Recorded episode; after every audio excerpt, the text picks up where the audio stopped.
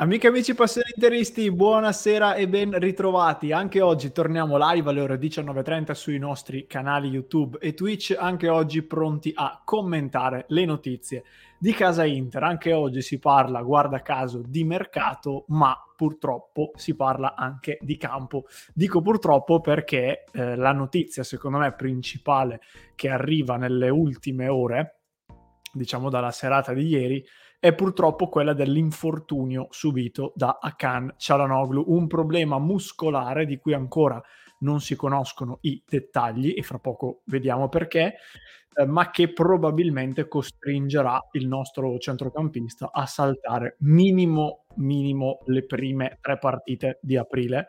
Diciamo che la speranza, da quello che si, si intuisce, è quella di riaverlo pienamente a disposizione per l'andata con il Benfica.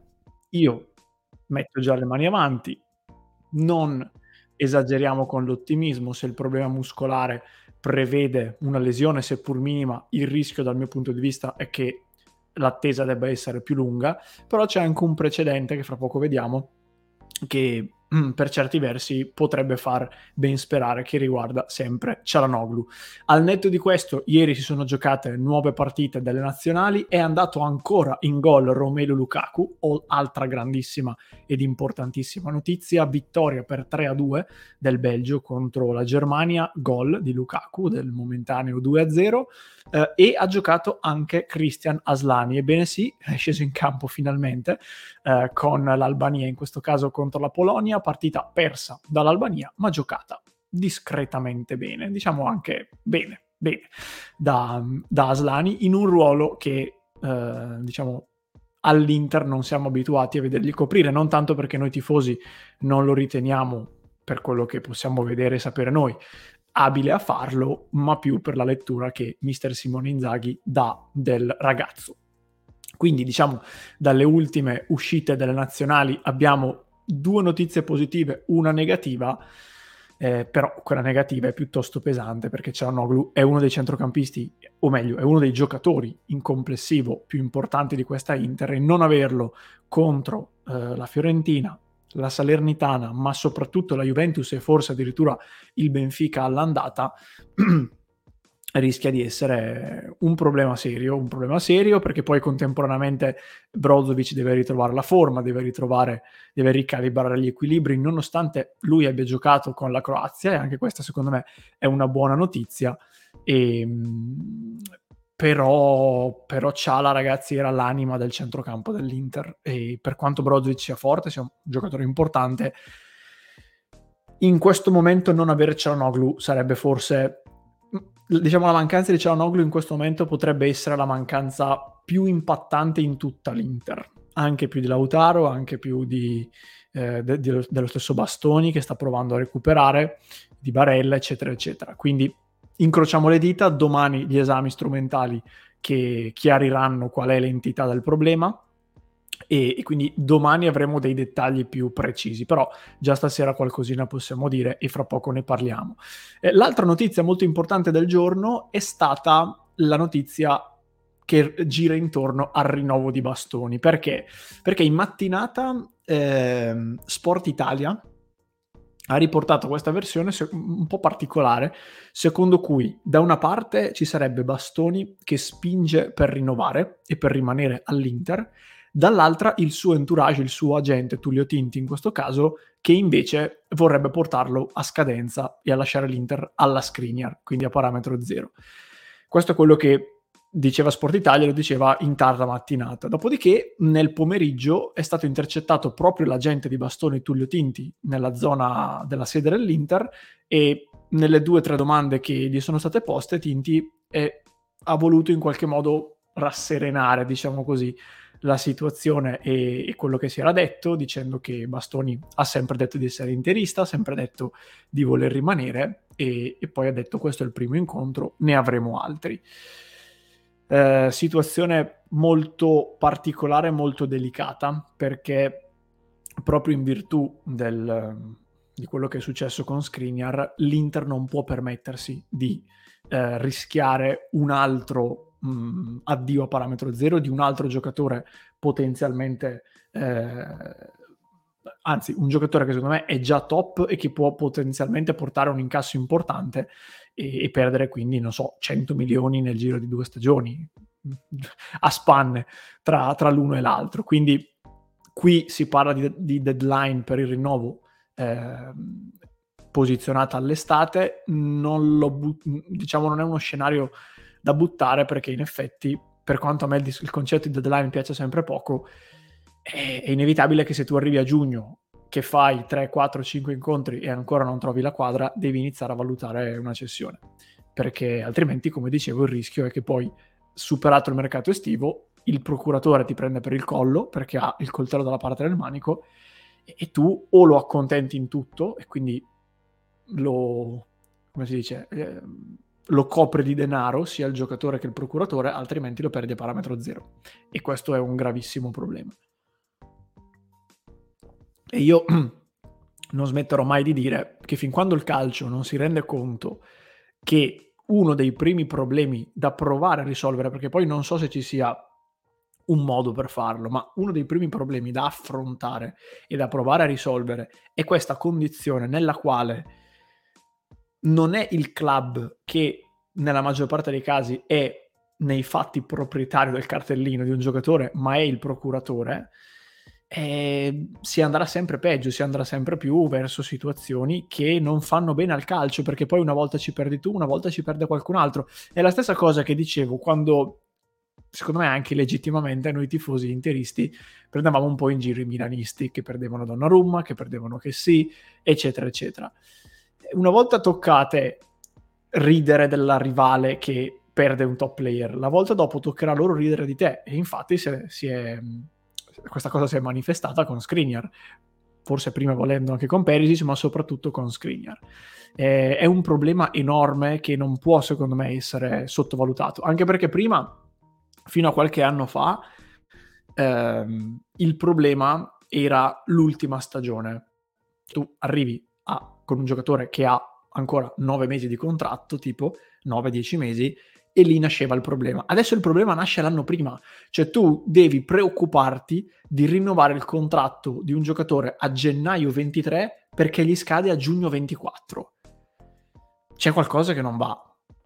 Cioè, no, non che non sia legittimo, per la situazione attuale è assolutamente corretto che una società eh, agisca così e hanno fatto bene Marotta e Ausilio a, a, iniziare i colloqui con Bastoni e anche con Cialanoglu, ma non è normale che si debba fare così, perché allora tra tre anni inizieremo a fare l'anno prima ancora, perché se tu non ti muovi nel 2025, poi arriva il 2026, che è l'anno prima del 2027 nel quale lui va in scadenza. Vabbè, allora firmiamo contratti quinquennali e dopo sei mesi dobbiamo già rinnovare eh, non, non, va bene, non va bene e, e, qui è un problema che, ripeto, coinvolge tutti i club, anche quelli più ricchi in qualche modo, perché anche il Manchester City potenzialmente si può trovare nella situazione in cui perde un giocatore a parametro zero, magari molto costoso, perché il Paris Saint-Germain, per fare due nomi di club molto conosciuti, eh, glielo soffia um, perché i momenti, diciamo, si incastrano in modo tale da consentire queste cose, ma fin quando il cartellino del giocatore e la plusvalenza potenziale o comunque l'incasso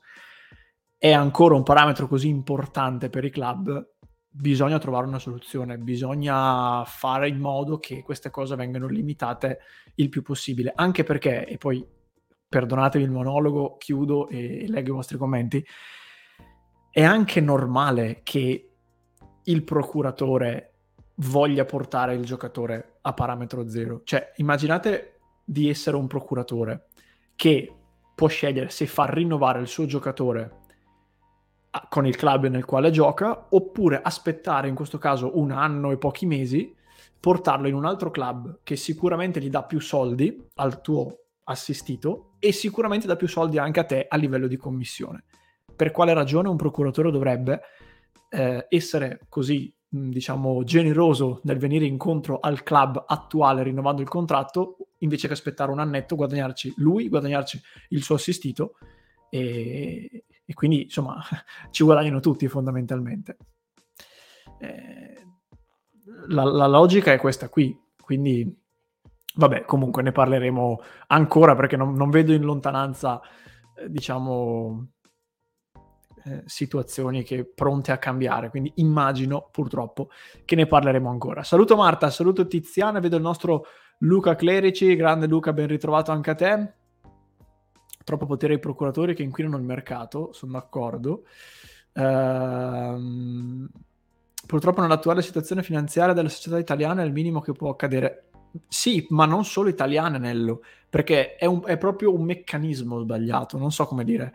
Anche, ti faccio un esempio, anche il Bayern Monaco nel corso degli anni ha portato a casa diversi giocatori a parametro zero e allo stesso tempo anche club come il Bayern Monaco, adesso non ricordo se è suo il caso specifico, ma anche club pesanti rischiano di andare incontro a queste situazioni.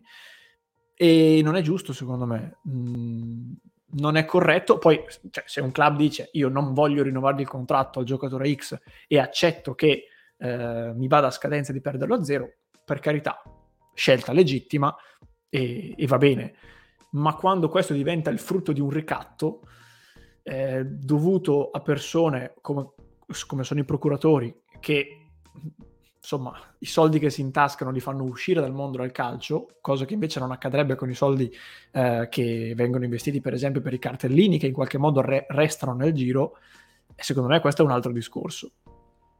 Comunque, grande 80 passione, ben ritrovato. Eh, la sensazione per me, Ciala torna il 19 aprile per il ritorno di Inter Benfica. Temo anch'io. Ripeto, non si sa ancora bene nello specifico cosa si è fatto, ma dovessi scommettere il mio euro, non direi l'andata, ma direi più il ritorno, sì, della, della gara con il Benfica. Saluto anche Luigi Ambrosio, ciao Luigi, buonasera Sergio, ben ritrovato, vedo Jack, vedo Piero, anche Curo, Lollo Rispoli da Twitch, ciao Lorenzo, buonasera. Uh, Mirko, grande Mirko, ben ritrovato. Uh, eh, DMR5, evitare i premi alla firma e commissioni varie ai procuratori e limitare il monte ingaggi delle varie società mettendo un tetto massimo di rosa. Sì, secondo me ci sono tanti modi per poterlo fare. Ehm, però, ripeto, serve... Cioè, la, io sono convinto che serve in particolar modo un accordo... Cioè, paradossalmente, per quanto forse questo è uno scenario da mondo delle favole, e lo dico io per primo, il meccanismo che funzionerebbe meglio sarebbe un accordo interno fra i club. Che, ripeto, è una cosa che non accadrà mai, lo so io per primo, ma fin quando non vengono messe delle regole da qualcuno più in alto dei club, l'accordo migliore sarebbe tutti i club europei in questo caso si accordano in modo tale da non andare oltre certe cose, non andare diciamo a come dire, a collaborare nel crearsi di certe situazioni. Perché alla fine il problema è anche quello, cioè, come dicevano del Milan, scusate se torno sul Milan, ma è un caso emblematico. Per me il Milan fa bene a dire io oltre a 5 milioni di euro ai miei giocatori non do, perché secondo me quello è il tetto massimo sostenibile. È un, è un ragionamento che ci sta e che personalmente apprezzo. Il problema rimane nel momento in cui ci sarà sempre un club che in questo momento storico quantomeno eh, ha modo di dare 6, 7, 8, 9, 10, 11, 12 milioni. E la loro lotta in questo caso è contro i mulini a vento, perché loro possono dire 5 milioni e non di più, perché restano sostenibili in questo modo, però alza il telefono lo sceicco di Parigi e dice vabbè loro te ne danno 5, io te ne do 15, vieni qua. Eh, ma lui come, così come tanti altri. Comunque ragazzi, chiudiamo parentesi e voltiamo pagina, visto che poi sta cosa mi è venuta in mente ascoltando le notizie su Bastoni, però come dicevo poi alla fine ha parlato anche il procuratore, quindi si è andati anche un pochino oltre. Ciao Rastan, buonasera. Allora, eh, prima devo anche dirvi una cosa ragazzi, molto importante. Ehm, una cosa che mm, di cui abbiamo parlato qualche settimana fa. Vi ricorderete che abbiamo ospitato mh, più di un tifoso, due o tre tifosi, che erano stati Aldo Dragao per cercare di vedere Porto Inter. Dico cercare perché poi si era consumata eh, una situazione vergognosa dal mio punto di vista con il Porto che, per scelta che poi ancora è tutta da, da capire, aveva deciso di non fare entrare allo stadio la gran parte dei tifosi interisti che avevano acquistato un regolare biglietto, attenzione, eh, che non fosse all'interno del settore ospiti.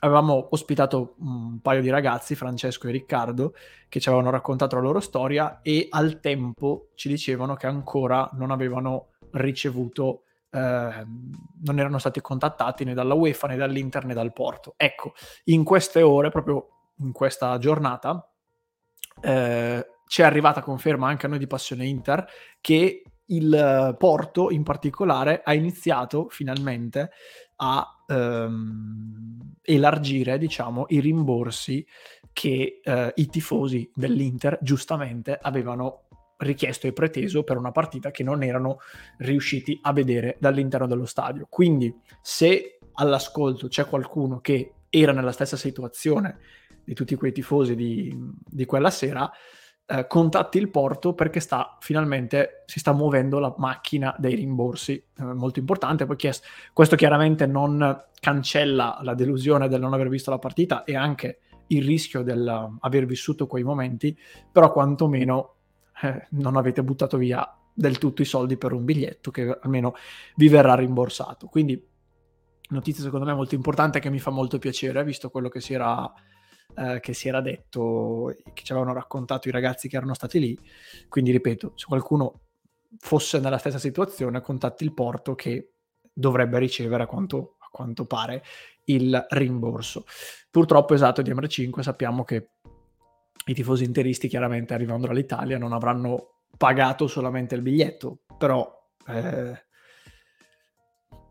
vabbè, intanto questo, poi vediamo, non credo che arriveranno ulteriori sviluppi particolari, però quantomeno il prezzo del biglietto dovrebbe essere sistemato, ecco, mettiamola così.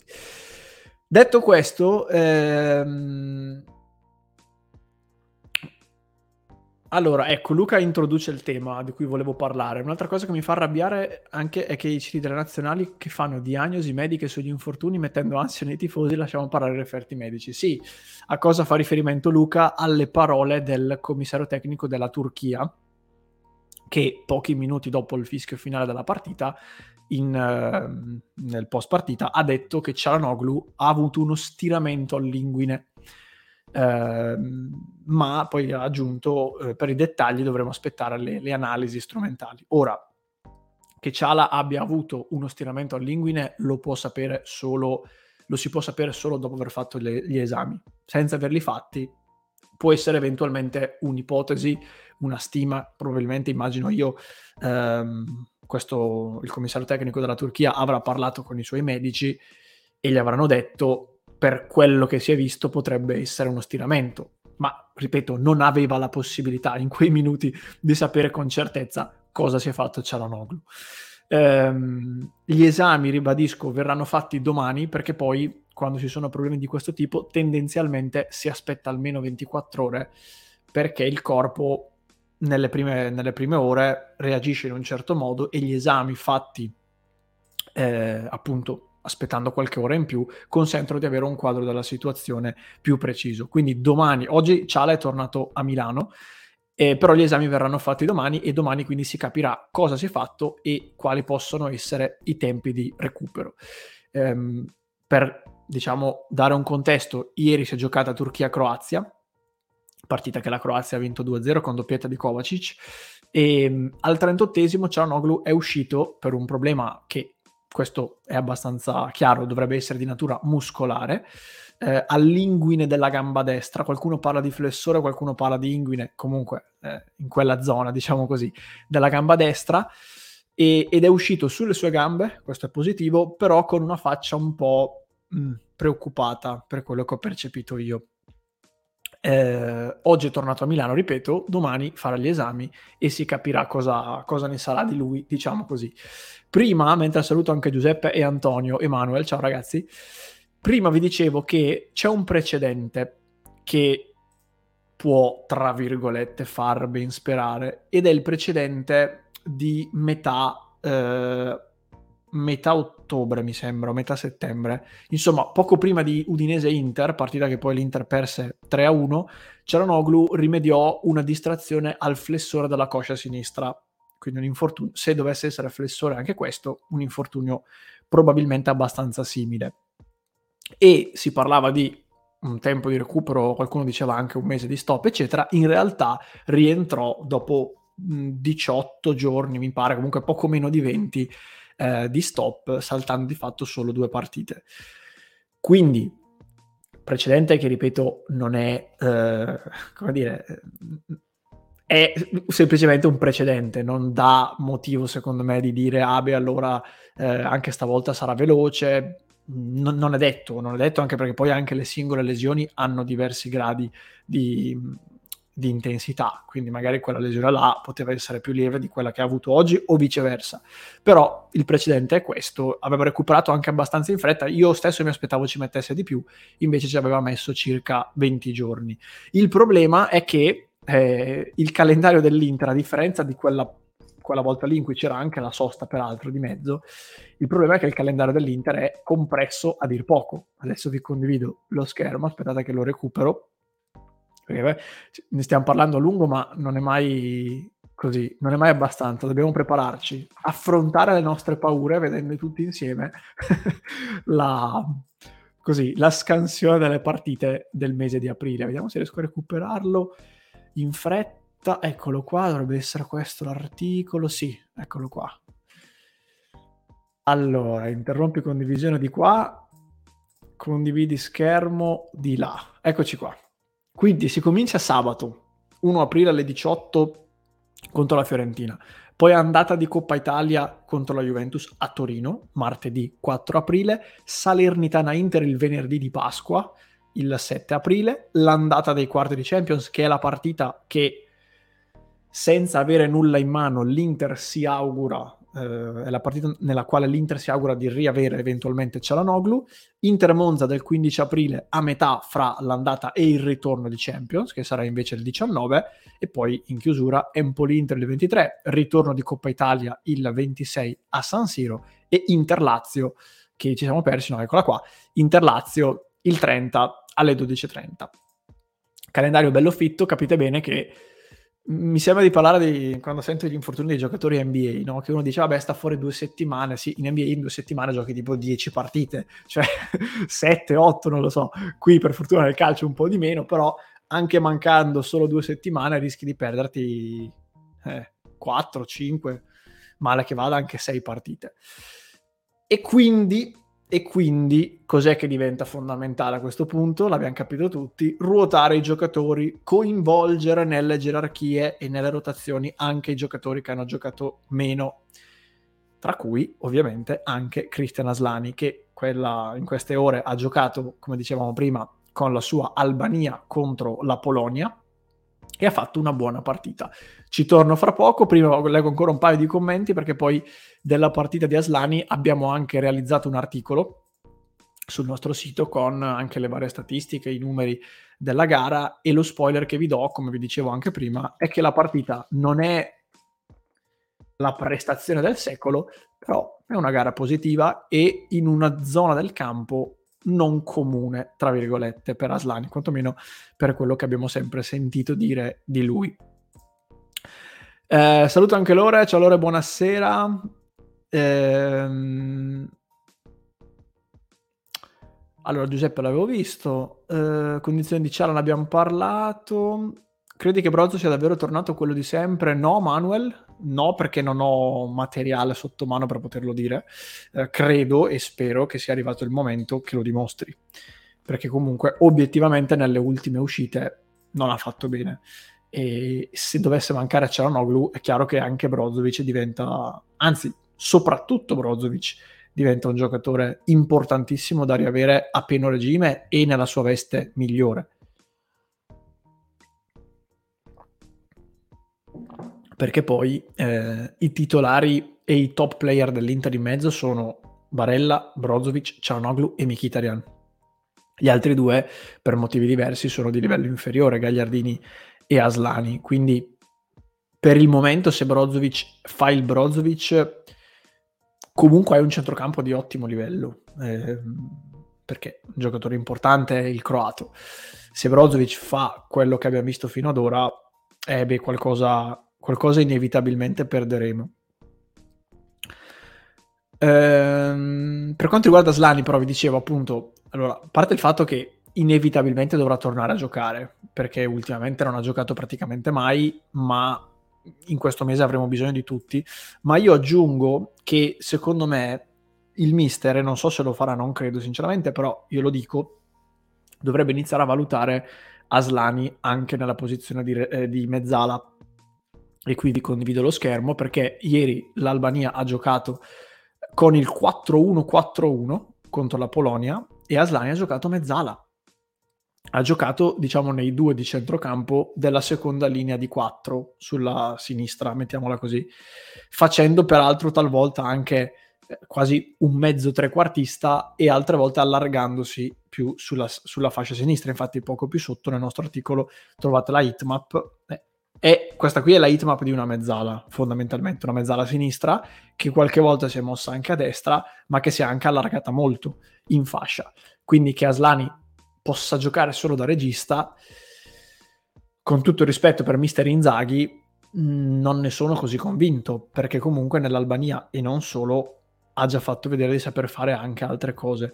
Poi, per carità, uno può avere mh, una certa preferenza, magari Inzaghi lo può preferire da regista, ok, però se ti serve, cioè se ti mancano dei giocatori, eh, cioè si deve anche valutare qualche minimo cambiamento, perché ripeto, se l'alternativa ad una Slani mezzala è mettere Gagliardini, ma io gioco con una Slani mezzala tutta la vita, ma tutta la vita. Tranne magari in qualche singola partita o in qualche momento particolare di qualche partita. Ecco.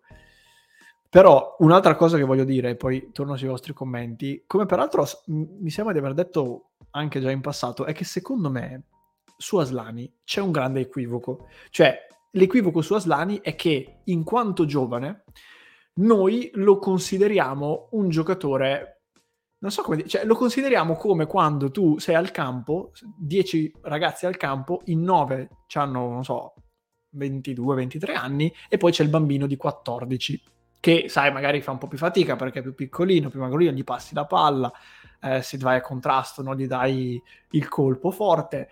Eh, ma noi mi sembra che consideriamo Aslani come quella roba lì, ma Aslani non è quella roba lì e ce l'ho dimostrato quando è sceso in campo. Cioè Aslani non è ovviamente già un giocatore pronto, fatto e finito, ma è un giocatore che sa e ha tutte le armi, tutti gli strumenti per potersi misurare nel calcio nel quale è inserito, diciamo così. Quindi a me piacerebbe più coraggio, ma non perché è il giovane che ha, bisogna dare spazio ai giovani, coraggio, eccetera, eccetera, ma perché è un giocatore forte, cioè è un giocatore che sa giocare a calcio, ce lo ha dimostrato, gioca di prima, ha personalità, fa i lanci lunghi, va in verticale. Cioè, è un giocatore forte. L'Inter, non facendo giocare a Slani, sta perdendo la possibilità di sfruttare un giocatore che ha delle caratteristiche molto interessanti. Tutto qua. È diverso il discorso rispetto, per esempio, magari a Carboni o altre dalla primavera, Iliev, che qualcuno ogni tanto cita. Aslani è un'altra roba. E per questo mi dà ancora più fastidio, perché poi mi ricordo bene, a inizio stagione, vi ricorderete anche voi, cioè, cosa, cosa, dicevamo di Aslani quando nel precampionato ha giocato tutte quelle partite di fila? Fenomenale. Giocava benissimo, ripeto, grande personalità, giocava di, in velocità, due tocchi destro-sinistro. Eh, non è che ha disimparato a giocare perché non ha fatto quel gol contro il Barcellona al Camp Nou, dai. Cioè, è un giocatore su cui secondo me si può avere legittima fiducia e, e che per come la vedo io deve trovare spazio. Cioè, non, non, è giustificabile questa, così, questo averlo escluso, non ho ancora capito per quale motivo, e mandando magari in affanno il centrocampo, dovendo fare eh, così, far fare gli straordinari ad alcuni suoi colleghi. Anche perché nella stessa partita giocata ieri, 91% di precisione passaggi, non ha sbagliato praticamente mai, 70% di precisione sui lanci, cioè... Mh, non avrà giocato contro, eh, non lo so, il Brasile di Ronaldo, però comunque ha fatto la sua ottima partita.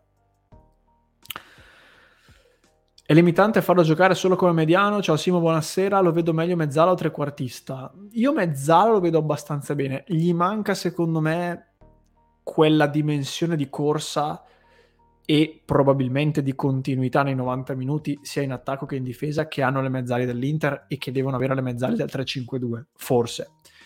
però a livello offensivo soprattutto secondo me lo può fare, la mezzala la può fare. Trequartista, sì, trequartista un po' atipico forse, però anche il tiro, cioè lui quelle poche volte che ha calciato anche da fuori, ha fatto, con la Roma mi ricordo ha preso un palo se non sbaglio, col Barcellona San Siro ha tirato fuori di tanto così, con il Milan forse anche aveva fatto un tiro bello in campionato. Eh, anche lì, eh, noi che non tiriamo mai da fuori, aggiungere uno che ogni tanto ha la voglia e la, la faccia tosta in positivo, intendo dire, di far partire qualche missile da fuori non sarebbe male. Ciao Massimo, buonasera. Eh, ben ritrovato il nostro Massimo Fornaciari, Lorenzo Rispoli a cena, buon appetito Lore.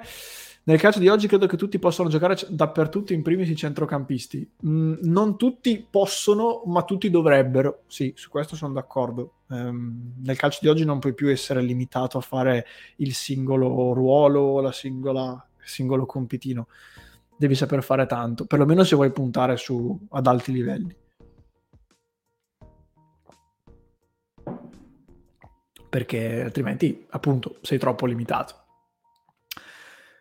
Ehm, eh, questo non lo so, The Rock. È, quello che dicevo prima. Non, non, ho capito da dove nasca questa mh, differenza enorme fra l'Aslani che tutti noi, penso, abbiamo visto nel precampionato e quello che poi non abbiamo visto più avanti perché non gioca. Non lo so, non ho idea.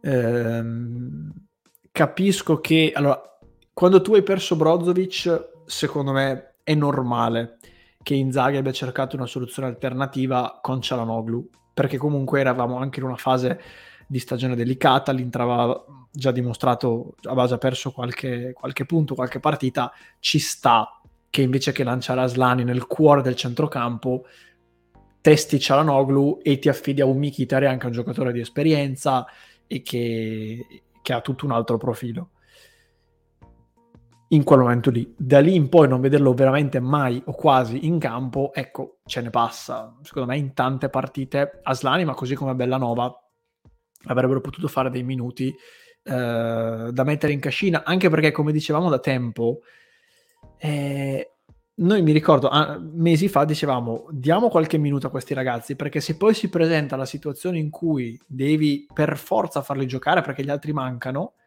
non li hai pronti ed eccoci qua, ci siamo, siamo arrivati a quel punto lì, in cui probabilmente questi ragazzi dovranno comunque fare dei minuti, anche bella nova magari, e magari li faranno anche bene, me lo auguro, però se avessero fatto qualche minuto in più prima, forse sarebbero un pizzico più, più preparati, ecco, mettiamola così. Buonasera Ezio, ben ritrovato. Eh, cambiando discorso, ragazzi, dalle nazionali abbiamo parlato di Cianoglu, abbiamo parlato di Aslani chiudiamo il tema nazionali parlando del, dell'interista che è andato meglio poi in questa sosta per le nazionali, che è il signor Romelu Lukaku. Quattro gol in due partite, tripletta nella prima, un singolo gol nella gara di ieri contro la Germania. Si, si è ritrovato Lukaku? È tornato Big Rom? Non so se, se abbiamo già, diciamo, tutti i presupposti per poterlo dire. Sicuramente sono ottimi segnali. E il fatto che, come qualcuno dice, eh, Lukaku abbia fatto solo gol facili, solo gol in appoggio, a me sinceramente interessa il giusto, perché poi per un calciatore ritrovare il gol, a prescindere che questo sia un gol in rovesciata alla fuori area o che sia un gol appoggiando la palla in porta, non fa grande differenza. Cioè quando ti manca il gol, metterne insieme due o tre anche in questo modo è comunque estremamente positivo. Quindi sono molto, molto, molto contento che Lukaku sia tornato a ritrovare il feeling con il gol.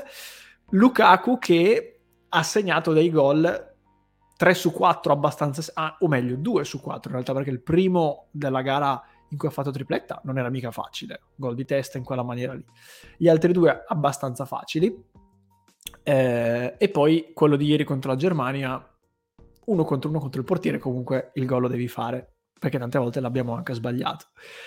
Qual è il filo conduttore però di, della maggior parte di questi gol? Diciamo anche tutti, è il fatto che siano gol dove Lukaku era già praticamente in area di rigore, perlomeno nei primi tre, nel quarto c'era molto vicino, è stato imbeccato da un compagno che magari ha fatto un dribbling prima di dargli il pallone e lui ha dovuto fare di fatto l'ultimo pezzettino dell'opera d'arte. Il miglior, diciamo, l'emblema di questo è il gol, il, il, sec- il secondo, sì, della gara, della prima gara, quella dove fa tripletta, in cui Luke Bacchio sulla destra ne salta due, mi ha ricordato Hakimi nel derby, nel derby del 3-0 sul, gol, sul secondo gol di Lautaro, che a iniziazione si butta in mezzo a due del Milan e risalta, e poi mette in mezzo questo pallone dove Lukaku di fatto deve, deve semplicemente appoggiare. Nel gol contro la Germania invece l'assist arriva da un De Bruyne che fronta la porta, verticalizza di prima quasi con un mezzo esterno destro e, e, lancia Lukaku a tu per tu contro il portiere. Una cosa che nell'Inter vediamo purtroppo molto poco, perché nell'Inter Lukaku, come dicevamo, è diventato un po' una macchina da sponde. Eh, riceve spalle alla porta, difende il pallone, lo smista, lo fa anche abbastanza bene, ma le volte in cui può sfruttare le dinamiche che lo hanno portato a fare questi quattro gol nel Belgio si contano veramente sulle dita di una mano.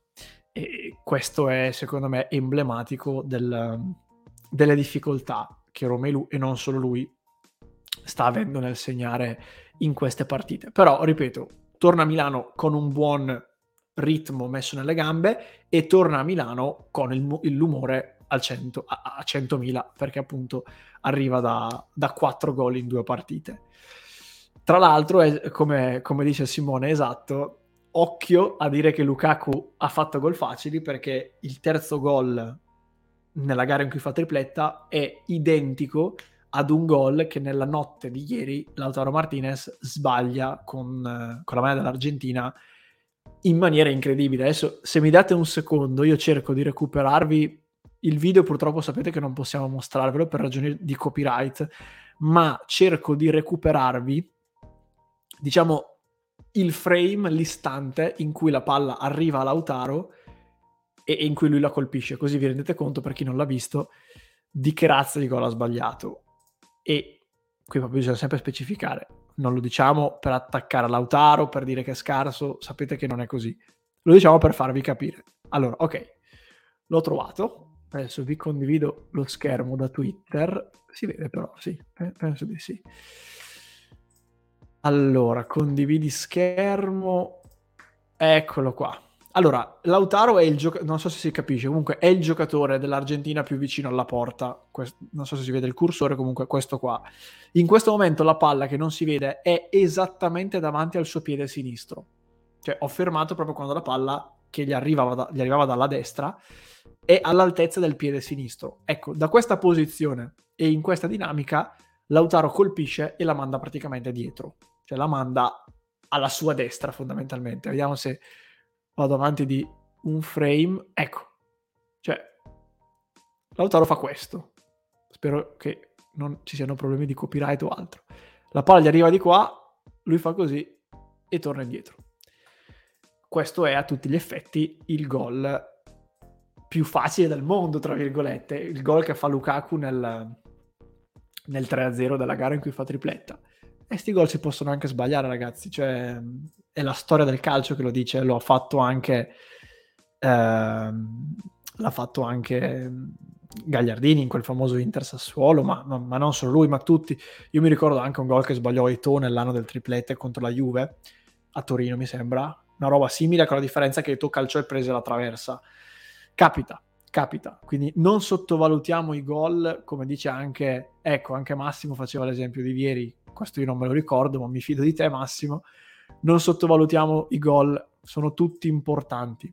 Poi chiaramente hanno un peso diverso, difficoltà diverse, però eh, prendi e porta a casa, come si suol dire, che non si sa mai. Lukaku solo in nazionale il contrario di Immobile, esatto. esatto Vittorio, è vero? L'esatto contrario di Immobile, pazzesco. Pazzesco. Eh, il primo anno che Lautaro è arrivato all'Inter, quanti minuti lo faceva giocare a Spalletti? Per me calma con Aslani, va tutelato a solo 20 anni. Su questo non ho dubbi. Infatti questo è proprio diciamo, il concetto che si lega a quello che dicevo prima rispetto alla scelta di puntare su Cialanoglu regista e non subito su Aslani quando si fece male eh, Brozovic. Su questo sono perfettamente d'accordo. Secondo me, ripeto, sem- semplicemente meritava qualche minuto in più in qualche partita, ecco, non sempre titolare o, o cose simili che sarebbe effettivamente uh, troppo. Attenzione perché credo che sia arrivato... Uh, cos'è? Sì, ok.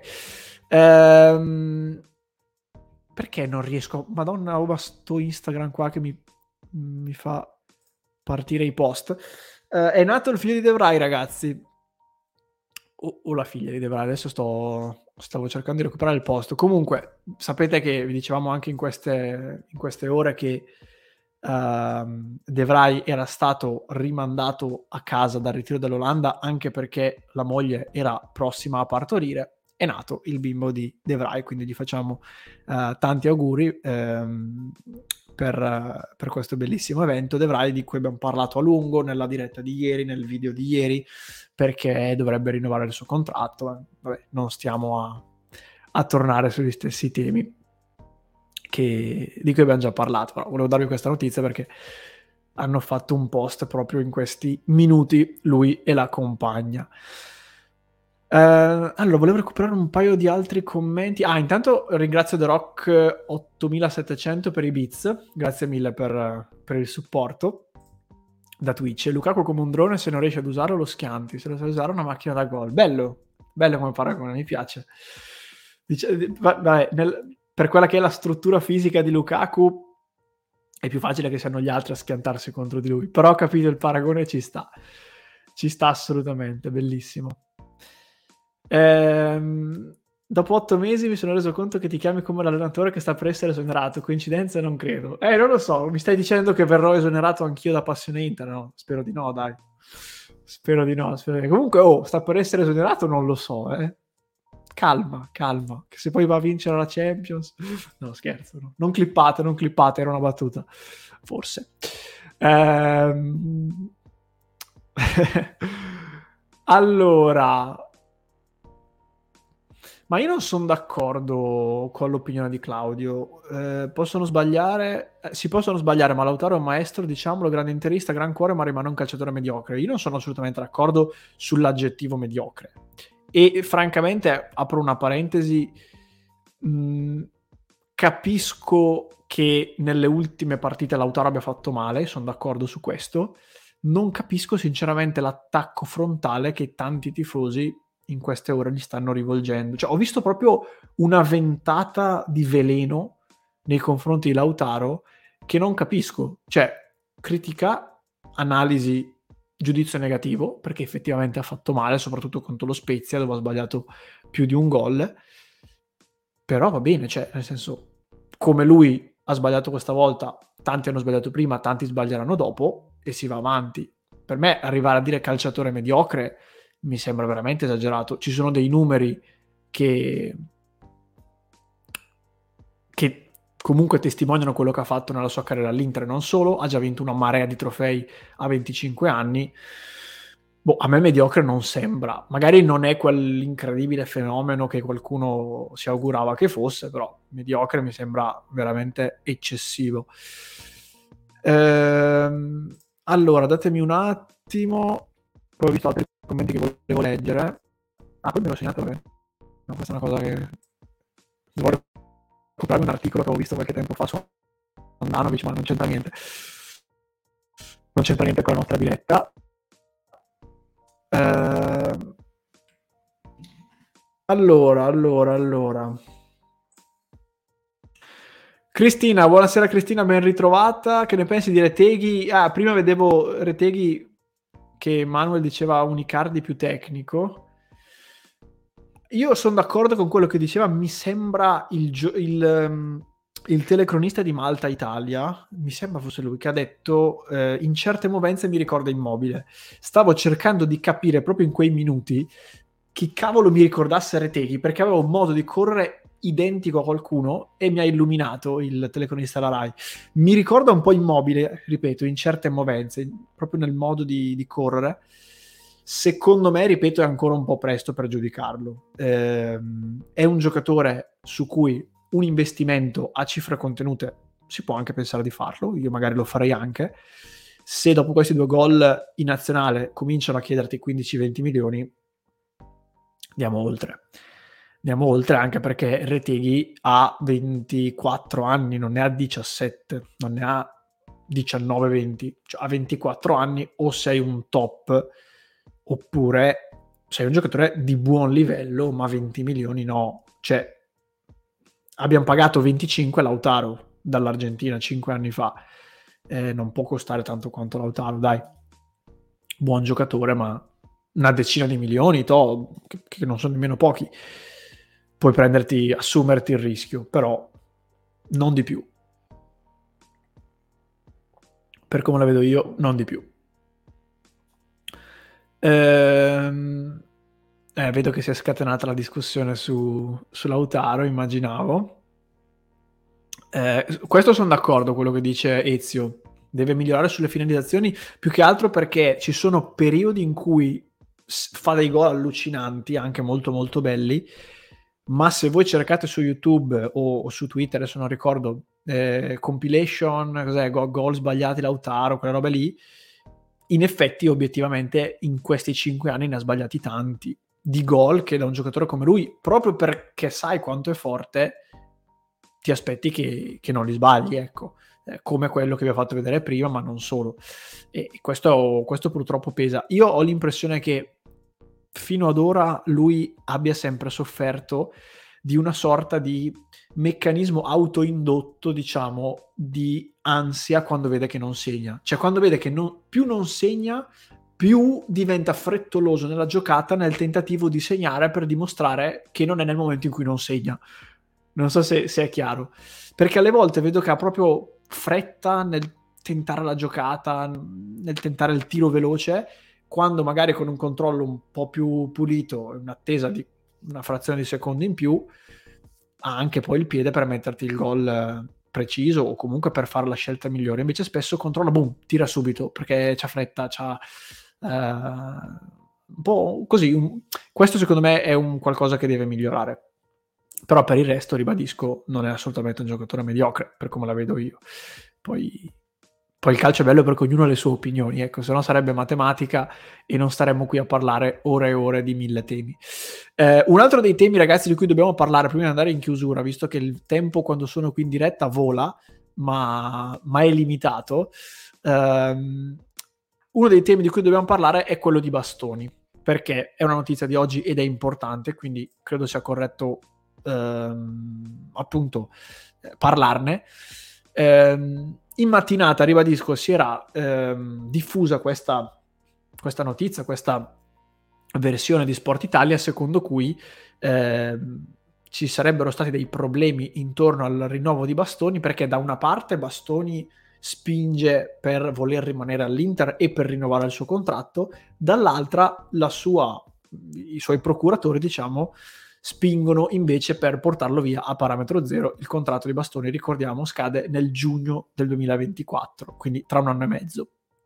Poi Tullio Tinti, che è l'agente eh, di Bastoni, è stato ehm, intercettato appunto nella, nei pressi della sede dell'Inter. Ufficialmente qualcuno dice era lì per, diciamo, accompagnare eh, Andrea Catellani, che sarà il nuovo responsabile del settore giovanile, che prenderà il posto di eh, Roberto Samaden, ovviamente sono state fatte anche delle domande sulla questione bastoni. E lui fondamentalmente dice: sono i primi incontri, quelli che stanno facendo in queste ore, ce ne saranno altri. Poi gli chiedono, i, i colleghi presenti gli chiedono, eh, può tranquillizzare i tifosi? E lui dice, non capisco perché debbano essere agitati. Bastoni è sempre stato tifoso dell'Inter. E allora lo incalzano dicendo, ma ci sono ci sono interessi su, su Bastoni e lui dice c'è un grande interesse di Bastoni, che è tifoso dell'Inter, nel voler rimanere all'Inter. E quindi molto chiaro nella sua risposta, sembra voler eh, così spegnere un po', gettare acqua sul fuoco, come si suol dire. La realtà dei fatti è che però, eh, da quello che, che filtra, l'Inter ha fatto una proposta a Bastoni che dovrebbe aggirarsi sui 4 milioni e mezzo eh, di euro a stagione. Bastoni, fino a poche ore fa si parlava di una richiesta da 6. Addirittura in queste ore, mi pare di Marzio, abbia detto che la richiesta in realtà sarebbe di 7 milioni a stagione. quindi se la richiesta fosse di 7, Bastoni di fatto vorrebbe quasi triplicare l'attuale ingaggio, perché oggi Bastoni prende 2,8 netti.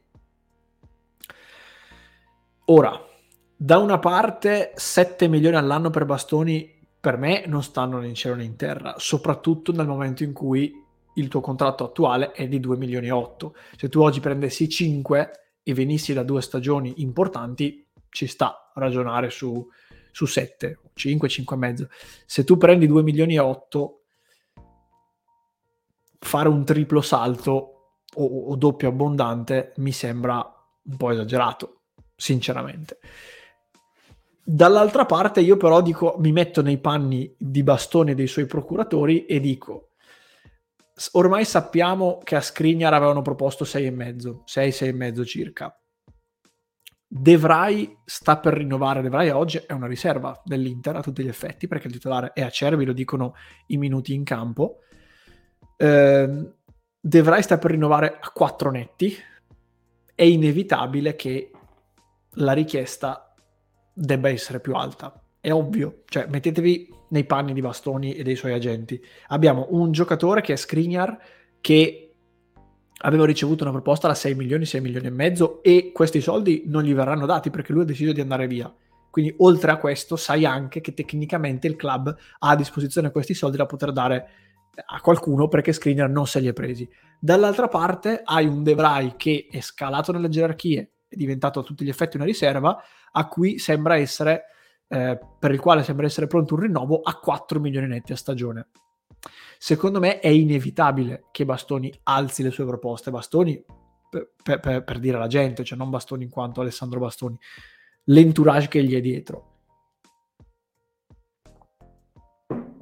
Perché sarebbe paradossale, consapevole di essere un difensore giovane, forte, che comunque anche in passato ha avuto delle richieste, sarebbe paradossale se si accontentasse di, di meno. Bisogna trovare un punto di incontro, bisogna essere bravi a trattare e non andare allo strappo, perché ripeto, ogni giorno che passa l'asticella e diciamo eh, così il pallino della situazione passa lentamente dalla parte della gente di bastoni, perché più ti avvicini alla scadenza di contratto, più è così.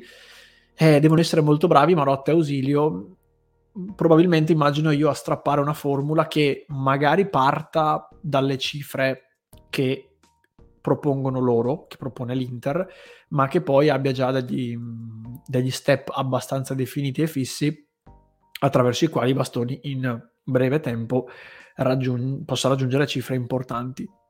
Per me non si andrà oltre, cioè non si andrà troppo distanti da questo. Eh, siamo una, nella situazione in cui per ragioni di tempo e per ragioni di contesto Bastoni ha modo, Bastoni o la gente, ripeto, hanno modo di esercitare la loro, la loro pressione, tra virgolette, le loro richieste. Poi questo eh, è indipendente dal discorso di bastoni interista, bastoni non interista. Cioè, dopo la vicenda Skriniar, mi auguro che sia noto a tutti, e mi metto io per primo, eh, che sia noto a tutti e chiaro a tutti che essere interista o milanista o juventina non conta niente. Cioè, puoi avere magari più affetto per, per l'ambiente, quello che vuoi, ma quando poi ti ritrovi in sede di mercato, il fatto che il giocatore X sia interista non muove di una virgola quella che è la sua richiesta eh, a livello economico. Questo è quello che dicono i fatti. Uh, no, lo dico perché prima o poi bisognerà rinnovare magari ancora Di Marco, bisognerà rinnovare Barella, prima o poi vediamo lo stesso Lautaro, tutti i giocatori che giustamente sono legati e non, non metto in dubbio che lo siano, ma non sono legati tanto quanto lo siamo noi tifosi. E quindi loro hanno anche il lato professionale che li porta a voler fare delle richieste che a volte possono scontrarsi con le proposte del club. Quindi troviamo un punto di incontro, se non dovesse essere trovato un punto di incontro entro l'estate, come suggerisce Angelo, purtroppo, purtroppo bisogna rilevare, bisogna um, ragionare sulla cessione. Questa è una questione di tempistiche, perché siamo, ci siamo già scottati con Skriniar, vediamo di non scottarci di nuovo anche con Bastoni, tenendolo un anno di più, poi magari perdendo la parametro zero, sarebbe assurdo. Ciao Francesco, buonasera, ben ritrovato anche a te. Ehm... Allora, scusi 81, 6, 6 e mezzo come l'autore Brozovic sono giusti, giovane titolare, bravo, buon piede, uno che ha mercato in Europa, da blindare si accetta. Sì, sì, ci sta. Non sono pochi, eh, 6 milioni per un difensore, attenzione, perché anche all'estero, se tu vai a vedere, non credo che siano tantissimi difensori che prendono queste cifre, perlomeno que- al netto magari di quelli tipo Van Dyke, quelli che da anni fanno il bello e il cattivo tempo. Però in effetti, come, come dici tu, cioè, le- leggendo la situazione così non, non, non è assurdo, sì, sono d'accordo. Anche perché, ragazzi, cioè, se tu perdi Skriniar e sei un punto di domanda enorme su De e su Acerbi, cioè immaginatevi dover vendere bastoni in questo momento. Cioè, in un anno ti ritrovi a perdere tutta la difesa titolare dell'ultimo ciclo anche vincente dell'Inter perché di fatto hai vinto uno scudetto e non solo. Quindi è inevitabile che si cerchi il, nel limite del possibile, facendo di tutto, di rinnovare almeno a bastoni, perché altrimenti devi completamente rifare la difesa. E, ed è un bel problema, anche perché la difesa è uno dei punti, punti diciamo, carenti dell'Inter di quest'anno e bisognerà inevitabilmente metterci mano, però doverla ri, eh, diciamo, rivoluzionare da, da capo mh, è un rischio, anche perché poi devi mettere mano anche all'attacco, devi mettere mano qualcosina anche sull'esterno destro e non è che la situazione dell'Inter ad oggi sia economicamente così simpatica, per usare un termine, un termine di Moratti. Eh, ecco, invece 80 passioni dice addirittura 7 milioni. No, per me 7 sono troppi, dai.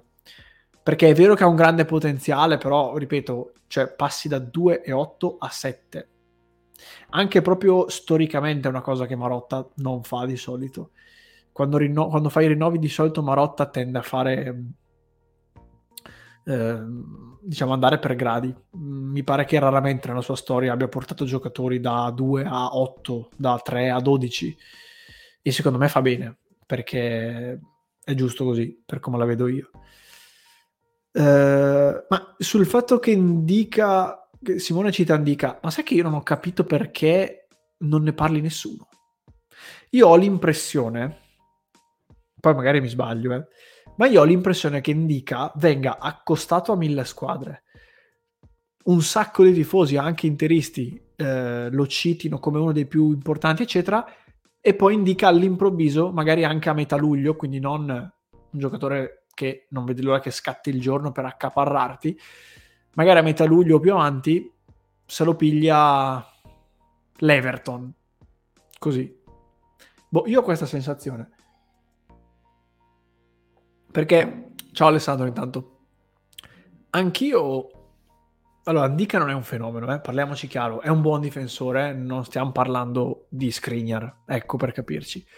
Però in effetti, soprattutto per un club che ha bisogno di, di mettere mano alla difesa, un ragazzo così a parametro zero, io non me lo farei scappare. Ma il fatto che non mi sembra esserci la corsa andica mi fa pensare che o lo stiamo sopravvalutando noi o non lo ritiene così forte tutto il calcio europeo, se no mondiale. Cioè mi sembra, per capirci, che stia facendo la parabola di Ginter. Me lo ricordate Ginter l'anno scorso?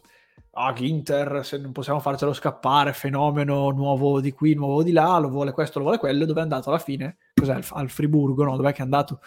Un club di media classifica in, in Bundesliga, al Friburgo, sì, ecco.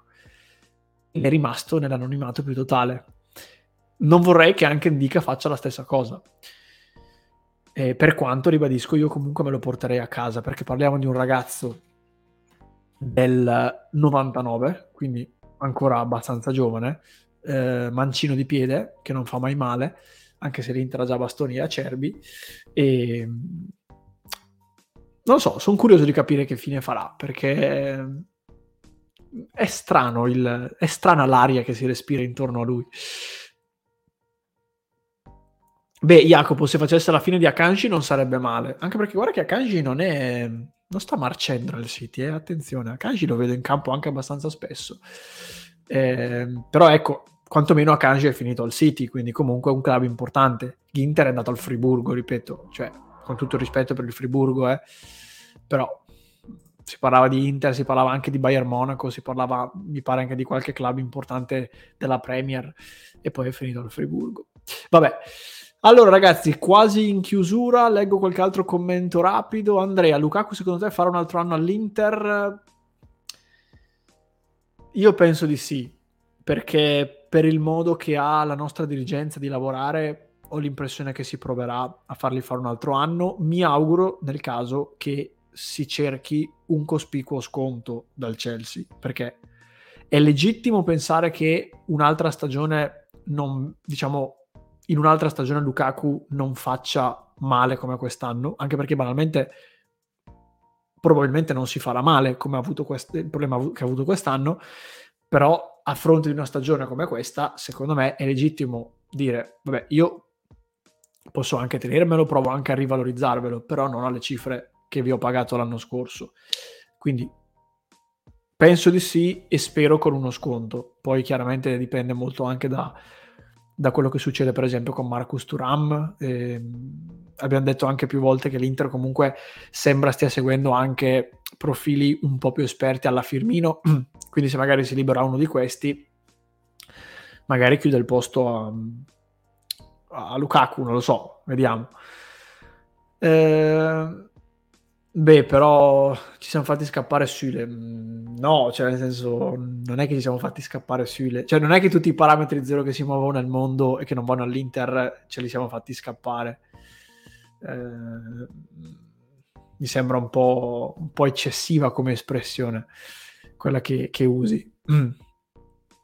Al limite su Akanji potevo capirlo, anche se anche lì cioè non è che te lo sei fatto scappare. È arrivato il Manchester City e a prescindere te lo porta via eh, non è facile, ragazzi, andare sui parametri zero perché so, cioè, se non sei un club super iper top, o ti muovi in, in, estremo anticipo, o gli dai più soldi e non ce la fai se non sei un club super top. Eh, non è facile, è come il discorso Turam. Eh, io spero che l'Inter lo prenda Turam, però siamo, dobbiamo essere consapevoli che se lo chiama il Manchester United lui probabilmente va là. Eh, perché è così il calcio italiano ad oggi è, è questo. Allora, volevo rispondere anche a Simone Inzaghi out, perché mi piace confrontarmi anche con chi la pensa un po' diversamente. Mi salta il microfono, e eh no, eh no, no, forse adesso si è, si è sistemato. Ogni tanto fa ste robe, non so perché. Ultima domanda, oh, domanda, considerazione di Simone Inzaghi out. Eh, sono rimasti solo loro tre a favore di Inzaghi più Biasin. Ah, sì. Casini, Barzaghi, Angelo pubblicano un video difesa di Simone Inzaghi. Ma non lo so, non so perché, cioè, nel senso, io non sono della testa degli altri creator, degli altri giornalisti che, che pubblicano video, eccetera. La mia opinione su Inzaghi, molto sintetica, perché se no, se apro questa parentesi adesso finiamo alle 9 la, molta, la, la, mia opinione su Inzaghi è sempre stata la stessa, e cioè sicuramente ha delle colpe, sicuramente delle cose eh, che continua a fare o che continua a non fare sono responsabilità sua e solo sua.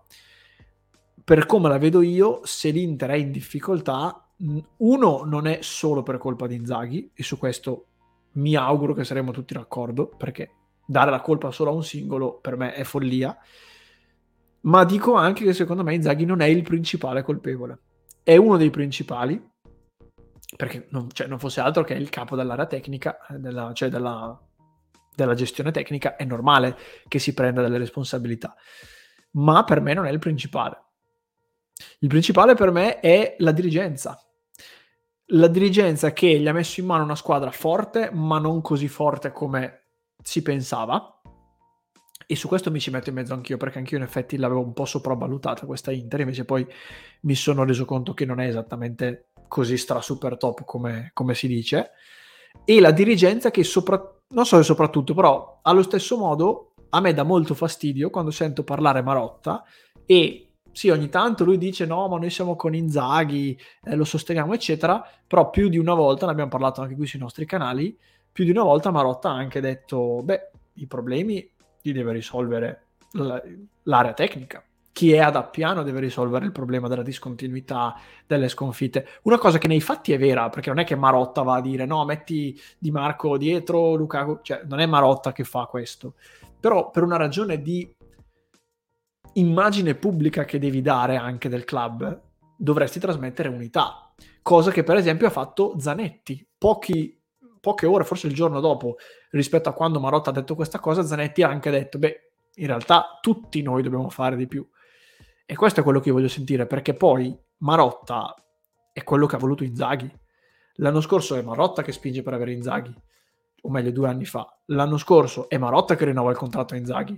Cioè, se è una tua scelta, oltre alle responsabilità negli errori del, del, del, singolo, cioè di Inzaghi, anche tu te ne devi assumere le responsabilità. Non è che mi, poi mi vai a dire no, però devono gestirsela loro e così via. Questo è per come la vedo io.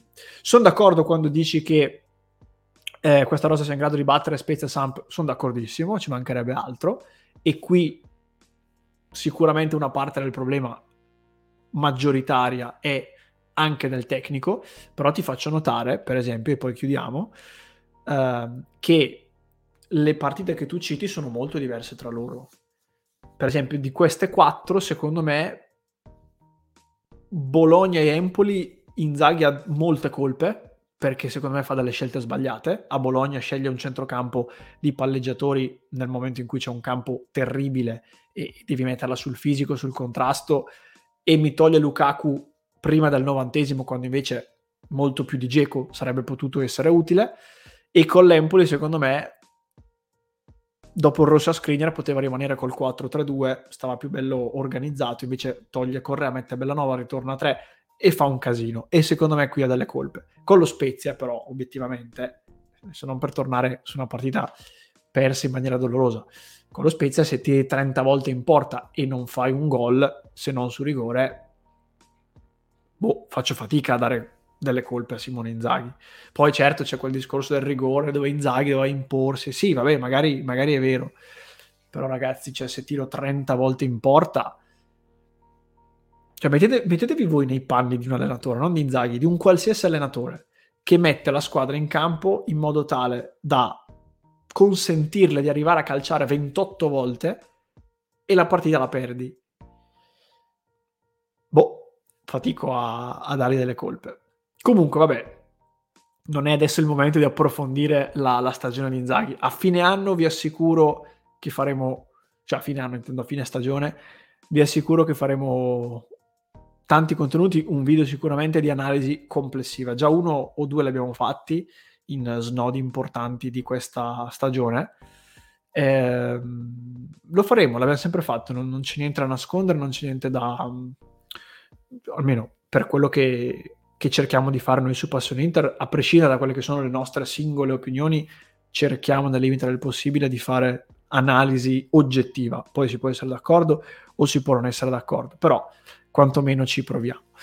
Ehm, niente ragazzi, siamo andati lunghi, eh, però è stato piacevole, soprattutto su quest'ultimo tema. Le live le, ci siamo sempre, ogni giorno, quindi siamo sempre qui per parlarne di, di tutto quanto.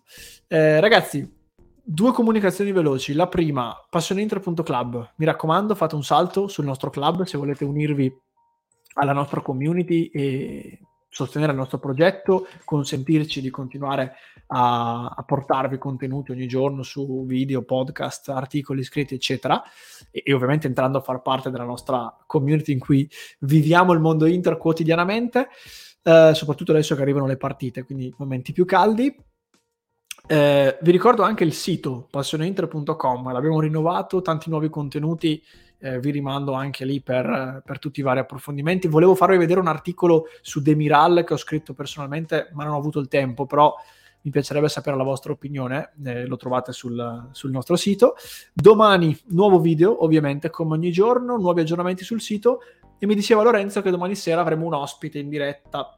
Non, non sono autorizzato a dirvi chi, però avremo un ospite particolare, speciale eh, nella diretta delle 19.30. Quindi mi raccomando, iscrivetevi al canale, non è Biasin, eh, non è lui.